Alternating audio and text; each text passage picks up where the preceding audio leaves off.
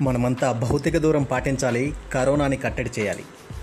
భౌతిక దూరమా? అంటే ఏంటి? ఒకరికొకరు కనీసం రెండు మీటర్ల దూరం పాటించడం. అవునా? ఎందుకలాగా? ఎందుకంటే కరోనా సోకిన వ్యక్తి మాట్లాడుతున్నప్పుడు దగ్గినప్పుడు తుమ్మినప్పుడు వైరస్ బయటకు వస్తుంది ఆ వైరస్ మనకు అంటకూడదు అంటే కనీసం రెండు మీటర్ల దూరం ఉండాలి. వైరస్ సోకని వ్యక్తికి అయితే దగ్గరగా ఉన్నా పర్వాలేదా? ప్రస్తుత పరిస్థితుల్లో వ్యక్తిని చూసి అతనికి వైరస్ సోకిందా లేదా అనే విషయం చెప్పేది చాలా కష్టం.